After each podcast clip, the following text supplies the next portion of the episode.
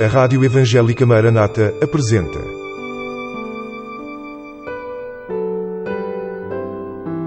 Mulheres da Bíblia. Mulheres que deixaram uma marca na história e que falam ainda hoje.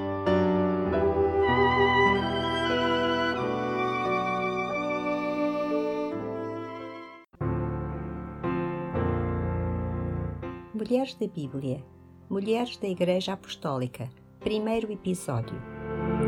Lemos as seguintes palavras na Carta aos Gálatas, capítulo 3, versículo 28.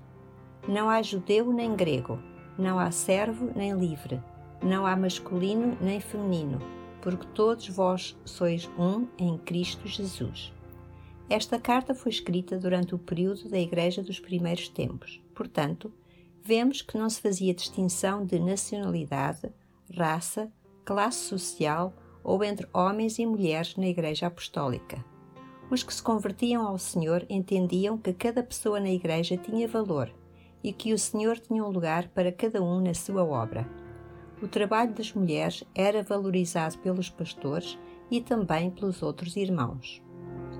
A Igreja Apostólica seguiu o exemplo de Jesus ele tratou sempre as mulheres com dignidade, de uma forma contrária à tradição e à cultura dos seus dias. Vemos vários exemplos deste facto no Evangelho de Lucas.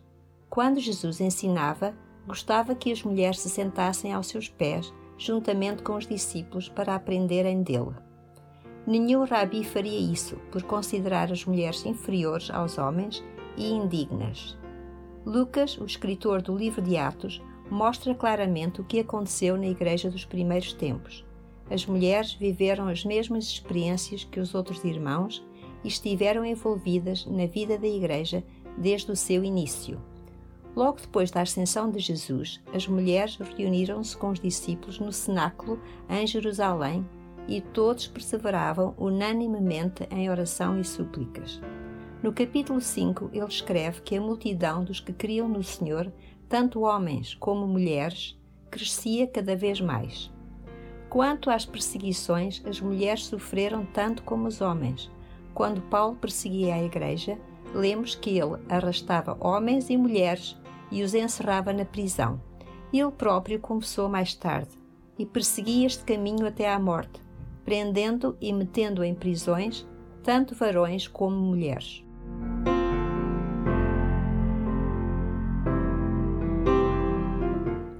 O Evangelho continuou a ser anunciado e muitos foram salvos nas diferentes nações do Império Romano e nas várias camadas da sociedade, desde os escravos até às pessoas mais proeminentes. Em Tessalónica, na Grécia, converteram-se pela pregação de Paulo alguns judeus e uma grande multidão de gregos religiosos, e não poucas mulheres principais, isto é, com uma posição de relevo na sociedade. Em Bereia, na Macedónia, lemos que, de sorte que creram muitos deles, e também mulheres gregas da classe nobre. Em Atenas, na Grécia, Paulo falou de Jesus aos gregos no Európago, no meio de uma grande oposição. Lemos o seguinte: Todavia, chegando alguns varões a ele, creram, entre os quais foi Dionísio, a Aeropagita, e uma mulher por nome Damaris, e com eles outros.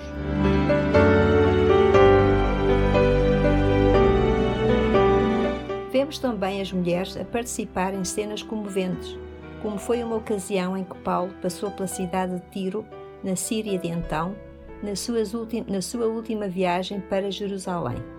Os discípulos que ali viviam foram todos com as suas mulheres e filhos despedir-se dele e dos seus companheiros até fora da cidade.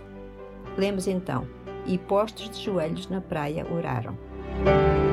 O evangelista Filipe vivia em Cesareia, em Israel, tinha quatro filhas donzelas que profetizavam. Vemos, portanto, que as mulheres serviam o Senhor segundo aquilo que Ele lhes deu a fazer. Todas elas, vivendo em nações diferentes e em variadas circunstâncias, todas amando o seu Salvador Jesus e servindo com fidelidade e zelo na proclamação do Evangelho da Salvação e no trabalho da Igreja.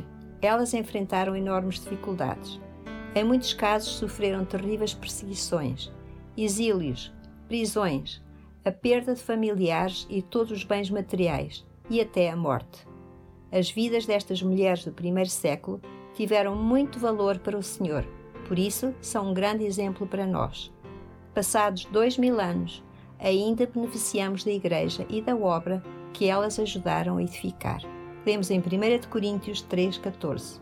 Se a obra que alguém edificou nessa parte permanecer, esse receberá galardão. Vamos, pois, servir o Senhor, seguindo o exemplo dessas nossas irmãs em Cristo.